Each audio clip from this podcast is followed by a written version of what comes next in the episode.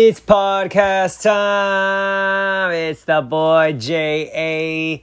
speaking on the mic. Y'all already know. Thank you so much for listening. Thank you so much for clicking play. We are here, and the title of today's episode is How to Connect with Yourself. My friend, did you come clicking, listening, learning, ready? Do you got notes? No, I'm just joking. I don't, don't expect anybody to have notes. That'd be kind of strange. Well, I, have done that before. And then I was like, nah, man, podcast, I'm not supposed to take notes, man. This isn't school. I'm just supposed to listen, anyways, man. I want to give you a word, my friends, of how to connect with yourself. Because, you know, it's something that I say often to people and then I tell myself, like, yeah, you got to connect with yourself. You got to know who you are. You got to spend time alone. You got to spend time with God. You need to be quiet, be still, stop distracting yourself with all these technological noises and devices and stuff. Well, how do you connect with yourself, Jay? How do you do that? How, what do you advise? What do you think? Let me ask you the question first before I tell you what I think, because I think everyone has answers within them. How do you think you should connect with yourself? How do you really think right now? Regardless if it's right or if it's wrong, I'm gonna give you a second. Like, how do you connect with yourself? how would if, if you had to advise someone else someone came to you and said hey hey so and so how do i connect with myself what would you tell them what kind of advice would you give? The advice that you would give is what you believe in for yourself right? So what would you say?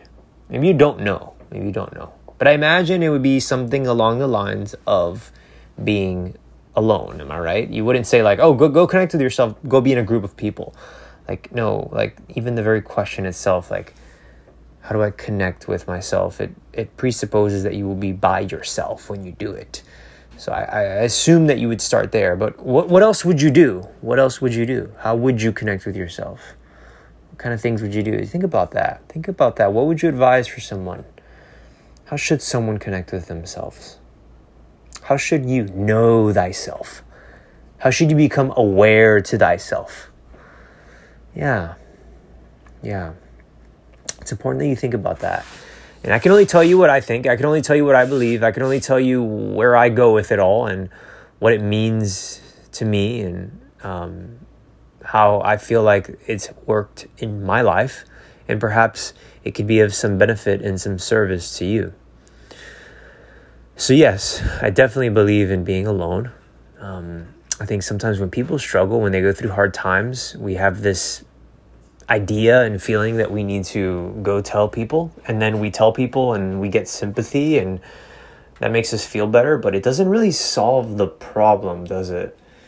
Um, so yeah I, I believe in like being on your own in the midst of a trial of a suffering of pain right? But outside of those feelings and emotions just talking about getting to know yourself I feel like there has to be some sort of inward reflection that happens singularly by yourself, independent on its own.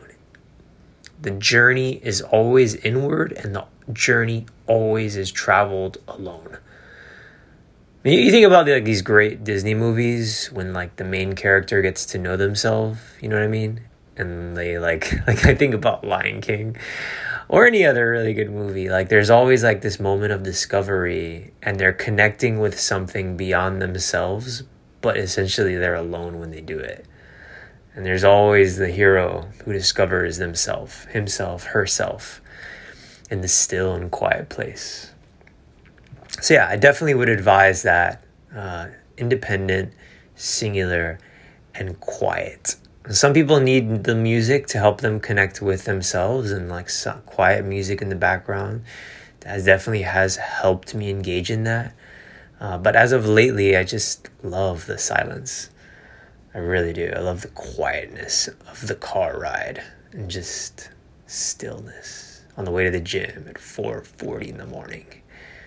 That's my time right now. Um, but it, going back to the, to the point about like these movies where they they they connected themselves you you get the gist and you get the feeling and you get the glimpse into them connecting with something also outside of themselves so in order to connect with what's in us it's almost like there needs to be a connection with what's around us and that somehow we bridge and unite what's outside of us and what's within us and we discover ourselves. Does this make sense? So you're standing at the beach and you're taking in this outer world reality. You're by yourself. There's no noise except the wind and the waves. And you observe the way the waves move. You see these birds fly. You hear the ocean there's peace, there's quietness. You observe that outer world, and that energy somehow comes back into you, into that still and quiet place, and whispers something to you that might not even have words, but you feel a peace and an overwhelming calmness. And you would have to admit that, oh, oh, this feels right. This feels good. This feels like it's okay, right? And to me, that's what it really means to get to know yourself. Um, I can talk about like reflecting and journaling, and those are all really good ways, and like music and reading. And all of those things are, are really good. And I think you should practice them in your life. But the most growth I've had is like absolute stillness and quietness. And you want to know why? Is because that's the hardest place to to go for people. I mean, think about it. Like it's much easier to read a book. It's much easier to uh, to journal and like it's much easier to listen to music and connect with yourself and you can definitely do it that way but you know there's a reason they have like solitary confinement for people it's because there's like nothing to do and it, it's like a torture for most people because they don't have anything but themselves and their thoughts.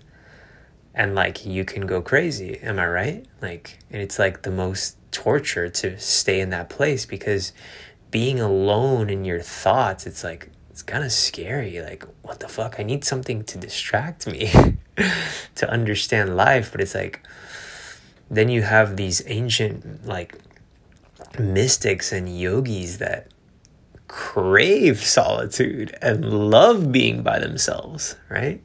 So I know I'm going on two different extremes here, but then there's people like you and I. What can we learn from those realities? What can we learn from those moments of stillness and quietness that we can apply to our own 21st century life and just a citizen in the world? what can we learn from that? Well, here's what I learned, and here's what I've gleaned from it is that there's power in being alone. There's power in being with nothing to read and nothing to journal and nothing to maybe even speak, but just to be still and present and aware. I, I don't want to sound too like weird and crazy and I hope I don't right now. I'm just really just telling you how my mind works, but like I think about like outer space and like galaxies far and far away. Like we don't really talk about stuff like this, but like it's there. Like outside of our world, there is like um, outer space that goes on and on and on and on, and black holes and planets and solar systems and galaxies and like. I just want to say like that the noise out there is like dead silent. and like it's very very very minimal noise.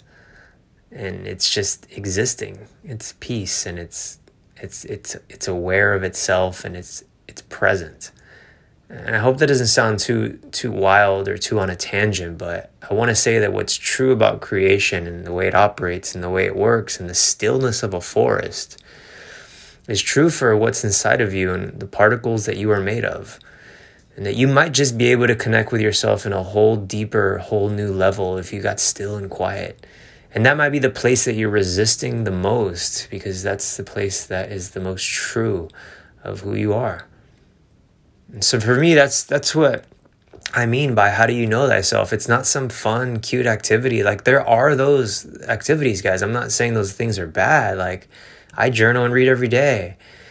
But what I am arguing is there's something about knowing yourself in that still, quiet place that goes beyond thoughts have you ever sat so still in a chair and silenced your mind so much that you could actually feel your breath and hear your breath and observe your chest rise up and the air release from your nose and touch your lip? Have you ever been that still and quiet.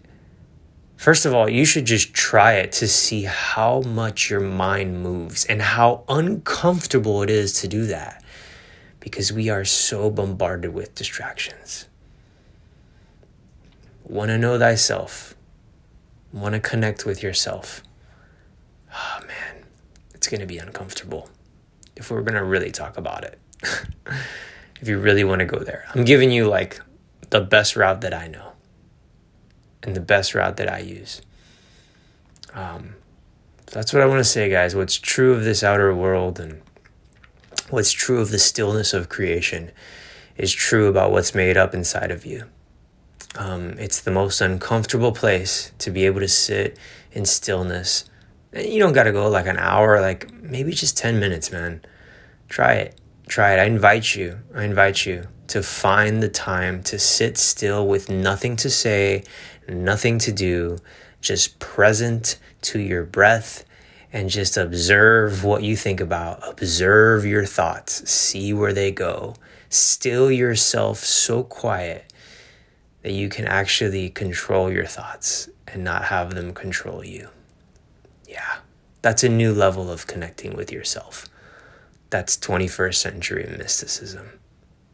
All right, my friends, I know that was a deep one. I hope you are okay. I hope you uh, just hear me out for my quirky little ways and my philosophical truths and my theological understandings of the world. I, I, come in peace, and this is just the way my mind works. But I hope, I hope that it is of benefit to you um, with whatever you believe about the world. I hope you can see the truth in these words and in these teachings and in these thoughts. Much grace and peace to you, my friend. Talk to you next time.